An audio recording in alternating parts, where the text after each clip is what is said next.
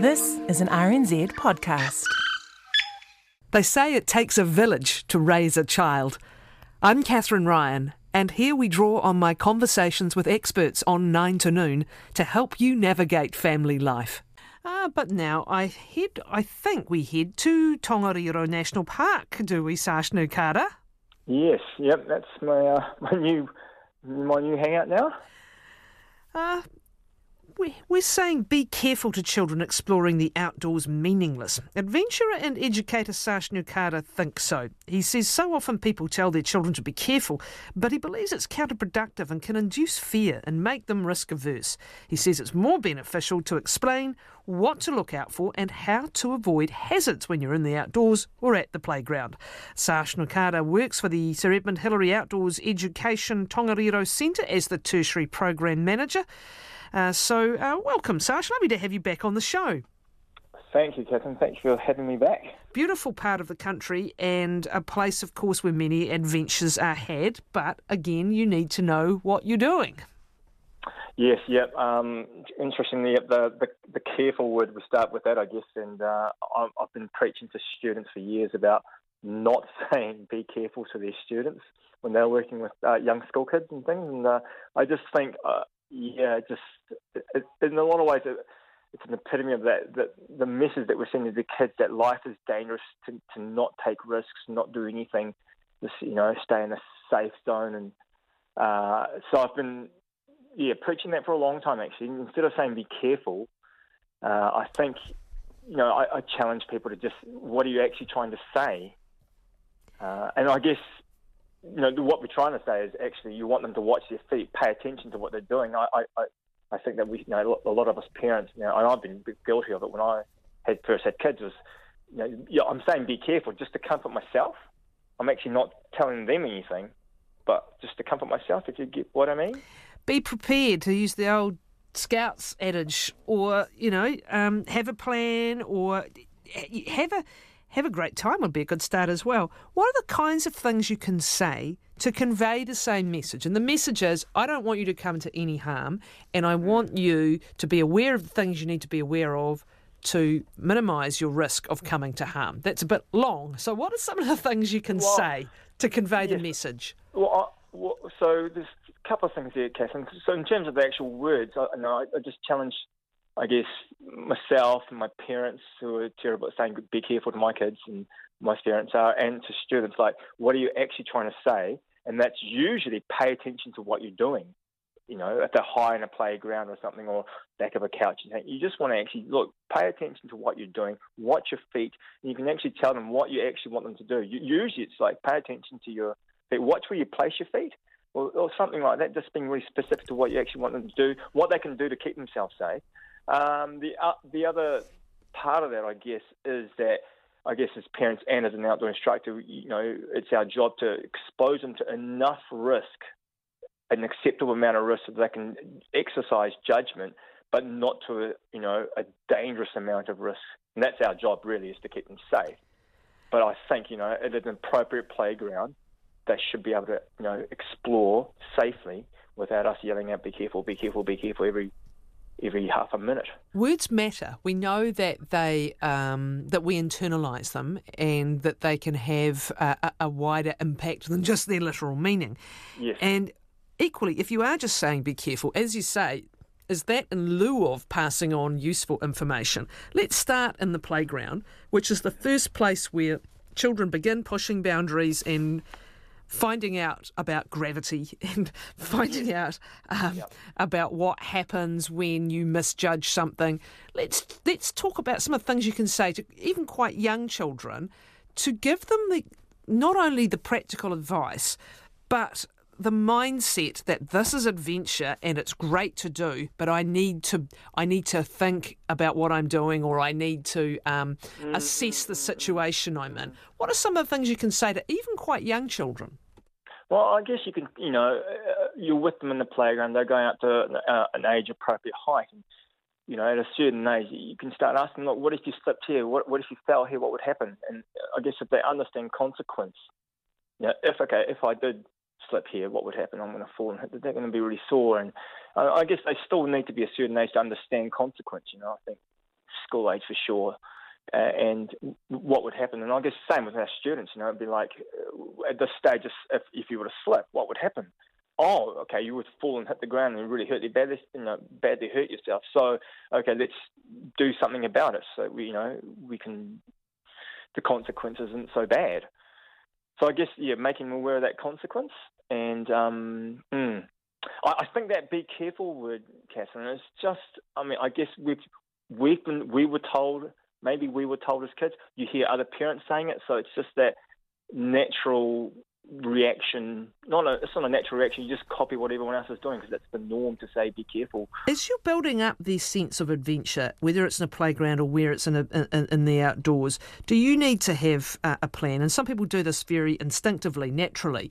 But for parents who, um, you know, haven't spent a life in the outdoors or playing mm-hmm. sport or being physical, mm, mm, mm, what are some of the practical things you can learn? To help teach and, and encourage or support that, this kind of their education? Um, I think you know if you don't, if parents don't have their outdoor background, there's definitely clubs and scouts and things, and um, that can help out. And you know you can send your kids to scouts, and they'll get that sense of adventure. But also, I think, um, Kathryn, if you go back to a certain period, and I think people my age would definitely say that when they grow up in New Zealand, you know, you reminisce about the old days. We can just scoot off to the local park or the um, the, the nearby beach and it's kind of like your parents know you're out there. They don't really know where you are, but they know that you're just going to come back when you're hungry and dinner time. And you know, I think that's still there, but it depends on where you live. Like if, if you happen to be near a park or, or a safe park or a beach, and you know, kids can. It's that free play that we used. To, uh, some of us at a certain generation used to have. You go out, you're just exploring with your friends, and you're building that judgment instantly. You know, not only that, but you you you it's free play, it's initiative, it's judgment, it's decision making, and you're building really great friendships with the friends that you're exploring with. So it's a multiple win situation, but it depends on where you live, I think. And also, what are you finding um, about what's happening in schools? Because teachers are the other players here as well. And is that message also sometimes coming through the education system? Yes, and it depends. I think it totally depends on school to school. Like I think, uh, you know, a lot of a lot of schools are doing some really great things, and some teachers out there are really motivated uh, uh, in this area to you know have good school camps and you know get out there and, and do some EOTC education outside the classroom and kids learning outside. But then there's I've definitely seen some schools where they've you know chopped off all the branches on the trees so the kids can't climb the trees and can't play bullrush, can't do anything, you know, remotely. And, and it's I think it's it's it's that fear of litigation, fear of you know, um, yeah, that side of things, which is unfortunate, you know. Um, yep. So I think, yeah, outdoor education slightly under threshold in, in the school system, I feel. What happens? I mean, it's been a wonderful summer um, with most parts of the country um, getting good weather, and also, of course, with us being able to be outside and not, uh, you know, stuck at home under lockdown. And will there be a real momentum that builds up at this time of year? Yes, I think so. Yeah, I, you know, we've just moved to Taupo from Timaru, and um, there seems to be, and I'm working here in the national park, and there seems to be a lot of people out and about. But I guess.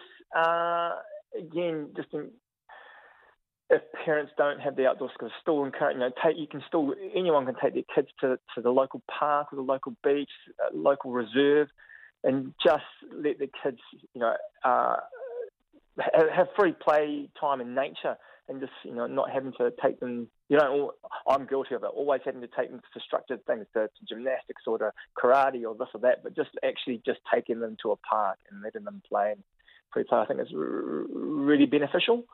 Um, yeah. What are the building blocks for children to gain physical confidence? Um, you know, we've mentioned the good old playground, but what are the other ways that you can build their own um, skill set, but also their confidence set? Uh, you know, gymnastics. A lot of, I think there's a lot of good in sports, and obviously sports. A lot of kids play sports, and a lot of parents want their kids to play sports because they see the multiple benefits. You know, teamwork and uh, physical health and etc. But I think again, outdoor pursuits and outdoor uh, activities and education, Kathryn, can is just really big can play a huge part in kids' development and, and, and the wider society. You know, I just think through through outdoor experiences, can potentially learn, you know, not only being their best selves and, and learning good human and life qualities such as positive attitude, initiative, resilience, which is all topical, which are all topical things. Also, um, the well-being hauora side of things, like you know, children can get a lot of you know, mental health is a huge topic at the moment, and there's a lot of benefits, and well documented. Not only are you getting physical uh, fitness and coordination and things from uh, playing and exploring in the outdoors, but a lot of mental health benefits too. Um, I could go on, you know, environmental appreciation, kaitianga, kaitiakitanga, um, working with people of different backgrounds. If you're in the outdoor education setting, you know, forced to put acknowledge differences, find common ground, and work towards a common goal. So there's a there's a multitude of benefits, I believe, and physical physical being one of them. Let's talk about that reticence that parents often had. It was interesting talking about the fabulous school initiative in uh, Porirua. Six schools all hooked up with the cycling um, uh, mm. initiative, and every single kid at one school had a bike. Uh, every single kid, and they were out there and using them. With cycling, there's often a real fear uh, and, a genuine fear among parents um, about safety on the roads and about the drivers as much as the kids. Mm, what yes. what can you do to assess your own environment and work out what is a realistic activity for your kid to go out and um, develop their, their, their, skills and develop their independence and, and develop their freedom. Can you do some planning yourself about about that? Oh, Kathryn, I think yeah, that, that's a hard question. Um, again, it's very much dependent on where you live, isn't it? Um, whether how you assess what's, I guess it's a gut instinct thing, really. And um, you know, some people live in a very child-friendly area, and other people just don't. And bike, you to take cycling for an example, you know, I, I know of people that teach in Auckland, and they happen to cancel cycling trips at secondary school because they're getting students that don't that can't ride bicycles. And, and to me, that's amazing. But you know, can, how can you grow up in New Zealand and not ride a bicycle? But then I drive around Auckland. Some some areas I can totally understand why you want want your children to bike. But then you go to a um, little rural like Turangi locally. It's very safe for cycling. So it depends on where you live as to what and how. And I guess if you live in a very busy part of, say, Auckland or Wellington, and it is not conducive to kids cycling, you know, you might just have to make and program that time uh, in the weekends or after school to actually load the bikes onto your car and take them to a, a local bike park or a pump park, which is really, really safe to um, ride a bicycle and again, I'll just mention, you know, if, if, if that's all too much and too busy, maybe tap into scouts, um, a, a, local climbing club, uh, etc. What are you hearing from teachers? Because we talked about the school system also having a part in this, but we know school pools are in decline. Uh, we know room for um, playgrounds is often being turned over to room for classrooms with, with schools bursting at the seams. Mm. And a lot of time um, and or money for, um, you know, after school and sports activities sometimes prevents yes. that happening as well. And are we seeing a decline in the physical confidence and competence of, of many students?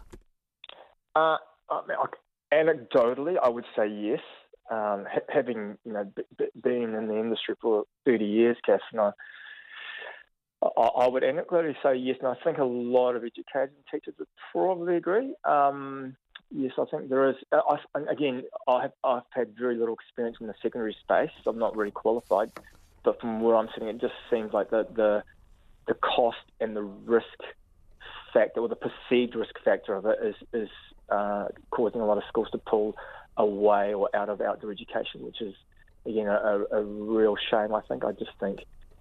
Are there legal um, legal issues as well? Because of course, understandably, people want responsible health and safety, but has some of what's required made some schools balk, uh, particularly at the outdoor activity end? Uh, I think it's just unknown at this stage. you know, legislation that's gone, you know, the, the um, Adventure Safety um, Act, I just think it's a little bit untested. A lot of people are just playing the conservative game, you know. Um, so yeah, people are just a little bit unsure how it applies to school camps and what what would happen and who's liable if something happened at school camp. So I think people would rather not test the law or, or take the risk than actually you going down that path. So, I mean, as far as school camps go and things, I think you know if they run well, which most of them are, they're very safe. Um, for instance, with the program that I ran in Timaru for 12 years, our 80 90% of our incidents have to do with skiing and, and biking. Most people think skiing and biking are quite safe. Nothing to do with rock climbing, whitewater kayaking, or mountaineering. You know, those had almost zero incidents. So um, there's a, you know, maybe there's a misperception of how risky things actually are. Is that another thing? As you say, there's a gap between the fears that people hold for their children and young people and the, the reality. It's not that something never happens, it's that actually it is likely to be very rare. Yes, no, I absolutely agree, yep. And I think, you know, I think people see, you know, it's that classic, people see somebody, uh, some kid got uh, something happened on the way home from school somewhere, and suddenly everyone's driving their kids to and from school because of that one thing. But just to remember that it's very, very rare. And same with same with the outdoors. I think you know as soon as there's a one mountaineering accident, it's on the news. But keep in mind that there's hundreds, if not thousands, of mountaineering trips that go without any anything happening. So um, yes, I think there is a misconception misconception of what's of what the real risk of certain activities are. Sash, you made an important point. When we say be careful, we're often thinking about physical activity and physical potential physical risk or, or, or hazard. Your point is this is about hazard management and it's about being in the right frame of mind and, um, uh, as you say, being focused, thinking about what you've got to do. But the counter to any perceived risk or hazard is what's happening to our physical and mental health by the decline in physical activity or, or physical mm. competence. Tell me about what your students are telling you um, in the new role in particular, what the new students are telling you about the role of their physicality and their outdoor life on their mental health. Uh, Kathryn, students here haven't studied yet, but the, the last year's one, it was interesting. We ran a new course at ARA called uh, Hauora and Wellbeing in the Outdoors and it had incredible response from the from the outdoor students, outdoor rec students, education students, uh, and just that realization of how much their mental well-being is linked to their physical well-being. But basically, going back to that, uh, the the Hauora model of you know, there's four aspects of well-being or Hauora that are linked: your physical, your mental, your spiritual, and your social. And I think it was a big realization for them that you know, if they're mentally unhappy, it manifests itself physically, and if you're physically unwell, it can manifest itself mentally as well. And I think you know a lot of people are realizing that uh, that is that, that holds true, and and how much the outdoors has to offer in terms of you know benefiting both your mental, physical, and the other aspects of Hauora. Thanks very much, Sash. We've just got a bit of feedback uh, here that I'll read out and see if there's any um, questions for you. Um, cultivate instinctive situational awareness. What do you see? What does that mean? What happens next? What could go wrong? What's the plan of attack? Are they all good questions to ask? Yes, I think so. Now, in make it, making it age appropriate, but again, rather than saying be careful, it's like, what about what? Pay attention to your feet. Where you're placing your hands what if you fall off here? Um, you know, and just you're making them aware of consequence and I guess appropriate action to minimise that that potential consequence. Um, is teaching kids initiative, but like again, you know, um, if you can just let them explore in a, on a beach, that free play again, like you know, back in good old, back in the good old days, quote unquote, um, you know, that also builds that that judgment as well. Another's got suggestions, words like three points of contact. Is that branch yeah. as big as your wrist? yep. Is yep, that rock yep. you're putting your foot on tippy? What are you, where are you going to go next? because absolutely. they're encouraging the child to think for themselves. Yep, and that's it, isn't it? You're asking questions rather than telling them what to do. Asking questions, and the kids are like, "Oh, yeah, right. Is that branch enough? You know, will it take my way? What what happened if it, what would happen if it broke? Yeah, And a fellow. Kathryn, I, I just, I, I actually, in terms of the words thing, it's funny. One of my students, actually, ex students from many years ago, just sent me a hat, and it said that she actually remembered me harking on about this word "be careful," and she actually the cap that she sent me says "be careful." I think that was kind of cool, actually. So, you know, that's what we want our children to be. You know, we don't want to instill fear. I, I just think if you say "be careful" too much, it just sends that message: life is dangerous. Don't take risks. Don't do anything. You know, and it's like what you actually want them to do is take appropriate risks, look at situations and go, you know, how do I deal with this situation? And giving them that judgment, giving them that initiative and sense of exploration that, you know, um, yeah. So that's what I think we all want for our children. Another feedback here. There's a fellow outdoor educator called Paul says there's a communication tool we use called funneling. We ask the kid how high up the tree they are, then, so what if you fell? What is your plan from there? So again, teaching them to make the assessments and make the calculations themselves and, and make the plan. I do like this one just to finish.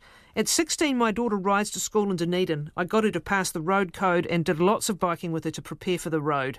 It's terrifying and good. like, yeah, yeah, and that's it, isn't it? You know, welcome it, to being alive. yeah, welcome to being alive. Welcome to being a parent. You know that yeah. we do need to. It's very, yeah. My my our kids scoot and bike home from school, and there's definitely a sense of uh, vulnerability. Uh, uh, but that's part of, I think, being me as a parent is there's always going to be that sense of vulnerability that I can't always protect them. But hopefully, I've set them well enough that they can make the good judgment calls throughout life. Sash, thanks so much. Sash Nukara, who works for the Sir Edmund Hillary Outdoors Education Tongariro Centre as Tertiary Program Manager.